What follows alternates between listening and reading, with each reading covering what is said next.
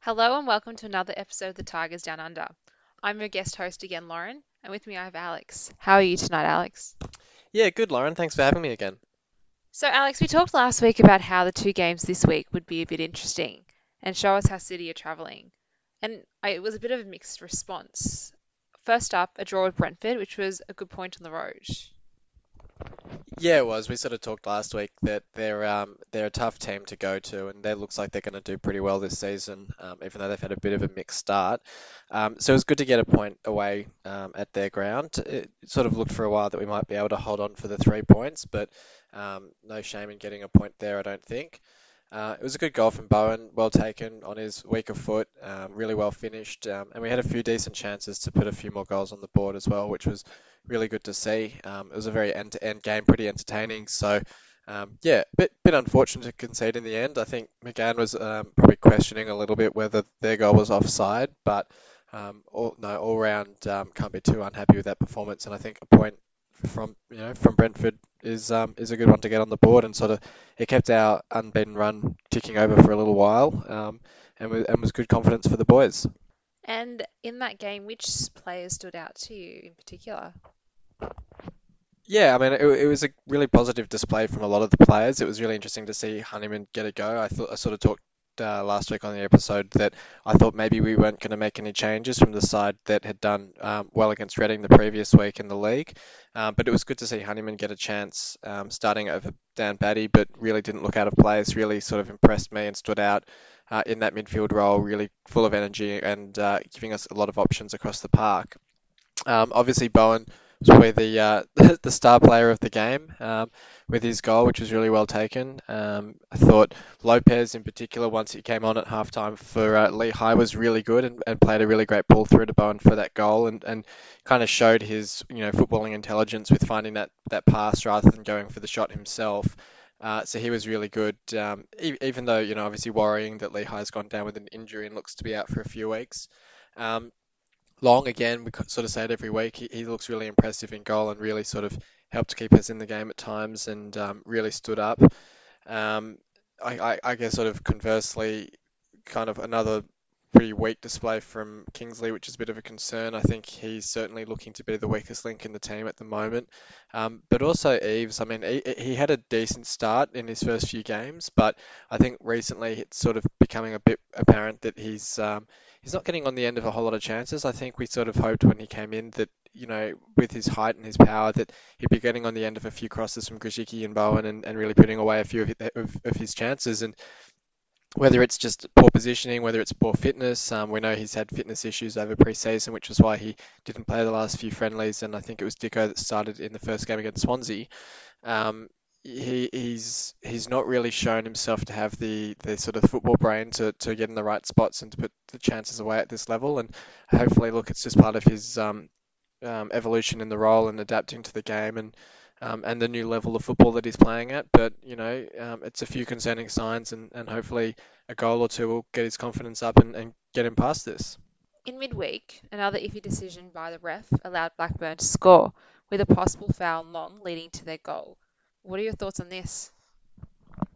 Yeah, look, it's always hard to blame the ref for for a loss, um, but you know this game was pretty frustrating to watch because I guess both sides had so many chances. Obviously, we missed a penalty early on, which was a bit unfortunate. Um, but yeah, there were a few instances where it did seem to be that the 50-50 decisions didn't go our way. Um, it certainly seemed like it was a foul on Long in the build-up to their goal. So it was sort of blocked off the ball by one of their players um, and, uh, and, and the chance got put away. But um, it's one of those things where if you take your chances and you don't let the ref decide the, the result, then um, you know you're not you're not left in that position where something like that can happen. Um, I mean, a few people had a, a shout for a penalty um, on Bowler as well when he got clattered into, but it's one of those 50-50 ones as well where you, you see them given, you see them ignored. So um, look, I don't think I don't think I can be as as um, as outraged by the ref as a few people on social media have been in the in the fallout from that one. But um, yeah, really frustrating not to at least get a point out of it. It was it was one of those weird ones. It was a very open game. There's a lot of chances for both teams, but uh, ended up only being a 1-0 result, which was um, a, a bit sort of it doesn't really tell the tale of the game, I guess. I mean, both sides hit the post several times. Um, but yeah, look, I mean, sort of said in the build up last week, this is the sort of game you've got to be winning at home against a team like Blackburn. No disrespect to them, but um, when they come to the to your home ground, you want to be putting them away to sort of get those wins on the board. And it's quite frustrating. You look at the table and um, they're sitting there on four points, sort of bottom half of the table. I know the table doesn't tell a whole lot of a story at this stage of the season, but um, you know our biggest biggest issue last season was it took us a couple of months into the season to gel as a side and really start to run up the table. And when you when you you know drop easy points in games like this early in the season, it leaves you sort of with a fair way to come back from if you really want to be serious and make a tilt for the playoffs. Well, hopefully we can see some changes for the next game. So, um, he did mention um, in the Brentford game, um, Kingsley was perhaps a bit of a weak link in the side.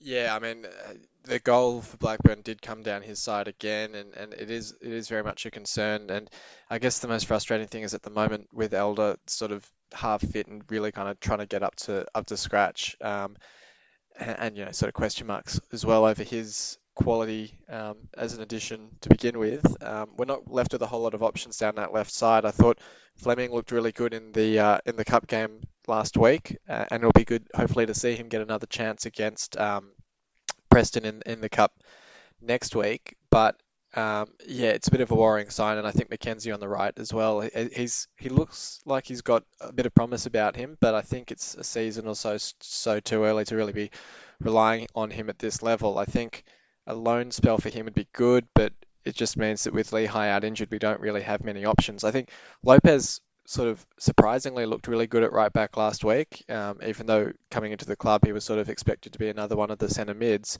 Um, but clearly McCann knows that he can do a job there, and, and he seemed to be pretty decent um, when he was when he was played in that position. So, um, look, it is a bit of a concern, and there are a few players. Eaves again wasn't great against Blackburn, didn't really do a whole lot. I think he had one shot, which which wasn't very much um, of, of a challenge to their keeper.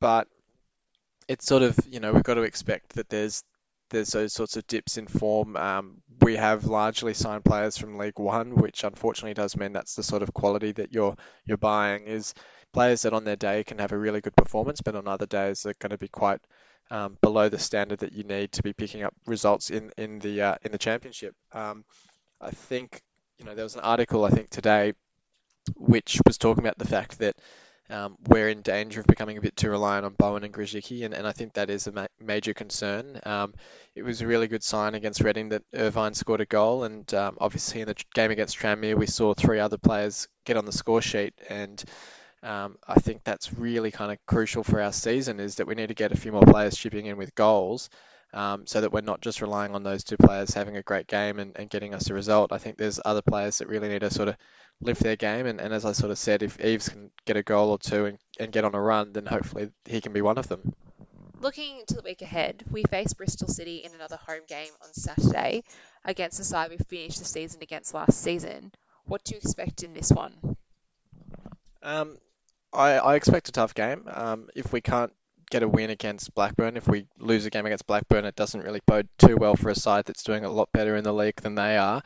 Um, they they you know they've just made back-to-back wins against Bristol uh, against QPR and Derby, so um, they're looking quite good. They've made a few decent signings in the off season as well. Um, so it, it's going to be a challenging one. I think Benik Afobe and Weimann up top for them, as well as Kasey Palmer in midfield, are really you know potent attacking options. Um, so it's going to be a real challenge for our defence, and I think especially with our fullbacks in the form that they are, um, the worry is that Bristol City is going to get a lot of opportunities to attack down the wings um, and get a lot of chances into to Afobe and uh, and in the centre. So um, it, it's going to be a really challenging game, and I think it's a good opportunity for the players to try and bounce back and um, um, really, you know, wrong, right the wrongs of the game against Blackburn. Um, but look, you know, if I, if I'm being completely honest, I, I, I struggle to see us picking up a point in this one. Any changes you'd make to the 11? Um, well, obviously Honeyman missed midweek with a mild injury, um, but he sounds like he's going to be fit for the weekend, and I think in a way it's sort of the way that we'll probably be going with uh, midweek rotations, where I think at least one of those midfield players will get rotated, and I think Batty at the moment's probably, um, you know, struggling the most with fitness, or at least he did seem to be in the first few games. So I think Honeyman will probably come in for him. Uh, and look, you know, if if McCann really wants to, to try something new and, and roll the dice, maybe he does drop Kingsley for um, Fleming, but I think that would be a pretty brave move um, in a pretty tough game for Fleming to, to be playing.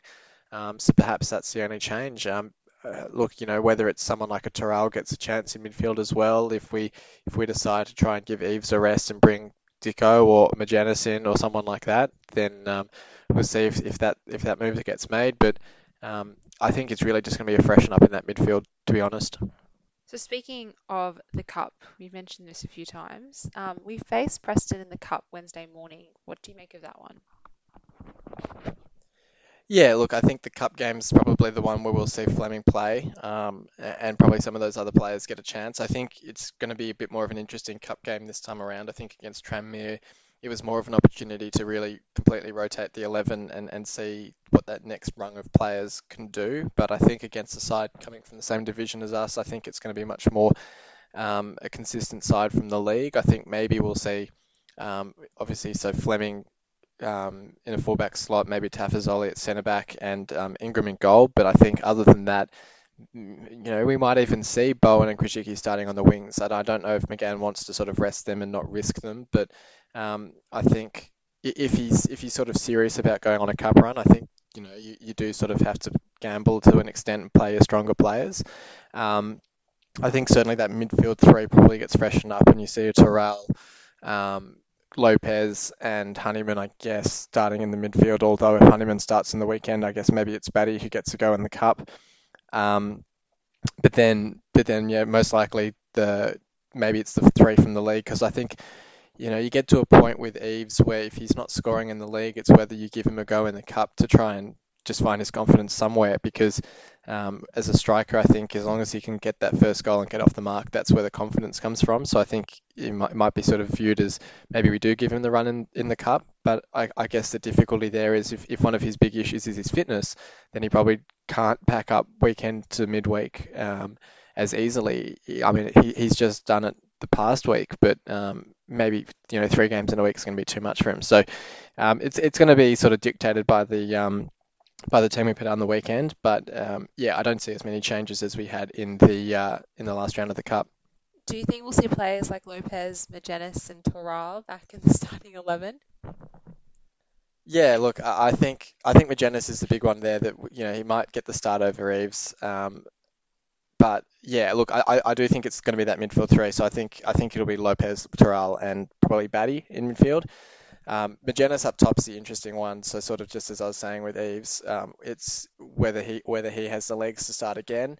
Um, I, would like to see Magennis get the go and, and, and see how he goes because um, I don't actually think we've seen him start the game unless I'm mistaken. He might have started against Tranmere, but um, it would be good to see him get a go from the off. Um, I think Bowler's the other one actually thinking about it. Um, so he may well come in on the wing, but um, yeah, it, it'll be interesting. I, I think I think Preston are going to be tough because look, they've they've done pretty well in the league, um, knocked off a pretty poor Stoke, granted, um, this morning, but then also did pretty well in the last round of the cup against uh, Bradford, I think it was, um, with a pretty changed team as well. So they they've been able to rotate as much as we have. I, I think they'll probably similar to us. They'll probably play a stronger side, um, unless of course they don't really have much of a focus on the cup. So um, they may well play a young side again and give us a decent chance. But um, no, it, it'll be an in- interesting fixture and a good yardstick because I think it's one of those games where we've got that safety net of it's not really for league points. So if we lose it, it's not the end of the world, but it gives us a good chance to to give um, the depth players a bit more of a, a, a bit more of a go against sort of um, similar opposition to what we'd face in the league. So so yeah, look, I think those three are probably a pretty decent chance of, make, of making it back into the 11. Well, it looks like an exciting week ahead. So now it's time for our football flashback of the week, and this week we are looking at a pretty impressive win um, at an away game at Newcastle in our first season in the Premier League under manager Steve Bruce. Uh, what are your memories of that one? Yeah, uh, look, it, it sort of aligns that I think that was our fourth game of that season, and we're now into the fourth or fifth game of the league uh, league season for us, and I think it's about the third game for the Premier League as well. So it sort of matches up with uh, where we are at the season. But it was a really uh, really exciting game because we'd obviously started that season reasonably well. We'd lost at home, to, we'd lost away at Chelsea in the first game, but then won um, against Norwich in the second game, and then I think it was a nil-nil draw with West Ham in the third. So we'd only scored one goal to that stage of the season. So um, it was, you know, you, you sort of um, I guess to stay up in the Premier League, you sort of need to find a few goals. Um, so it's a little bit concerning when I think our only goal to that point had been a penalty from Brady. Um, so going into that game, don't really know what to expect. Um, from memory at the time, Newcastle were doing pretty well. They had guys like Bellerin, uh, I think Cisse was there, and Demba Ba might have still been there, or that might have been the season he'd gone to Chelsea. Um, and then they had Remy as well. So Remy scored the two goals for Newcastle, and you're sort of sitting there thinking, geez, they've scored two, we've scored one at that point. I think courtesy of Brady got the first us. Uh, you, you think that's probably as good as it gets. We've scored a goal, we're looking okay, we're in the game. Um, but then obviously Elmo pops up just before half time, I think, with the equaliser, and, and you think, geez, you know, we could actually go on and win this. And um, the manner with which Aluko scored that winner, um, goal from just outside the box after a great run from George Boyd, it was um, it was a game that really set the tone for that season, and, and the way that season finished with the FA Cup final, you think everything sort of came together. But it's hard to remember that at the start of that season, it was very up in the air of how we would go. Um, we'd sort of been played off the park pretty com- comprehensively by Chelsea, and so this was the first game where we really felt like you know we were we were at home in the Premier League and, and really sort of belonged. Um, and, and, that was sort of from memory, that was one of the first games where we really played um, one of our strongest teams, where we had Huddlestone and uh, Livermore starting in midfield, Meyler playing as well, who was um, who was a really good box to box player at that point. Uh, and Elmo was at his attacking best, whipping crosses in and, and, really sort of creating a lot of trouble. And Brady as well. I mean, before his injury, Brady and Aluko really before their injuries uh, but really creative attacking players for us. And if they'd stayed fit for the whole season, I think we could have been um, quite a, an entertaining attacking side. Um, obviously recruited Jelavic and uh, Long in January to help top that up, but um, for that start of the season, it was really the core was really still our championship side, and, and they were all looking really impressive and uh, and stepping up well. So no, that was a it was a really good, nice game to, to look back on. And that is it for this week. Thank you for joining us, Alex. You've been listening to the Tigers Down Under, and as always, come on, City. You've been listening to the official Hull City Australia podcast. For more discussion, join us on Facebook in the Hull City AFC Australian Supporters Group or follow us on Twitter at Hull City AFC Oz. The music was created by Amber and Black.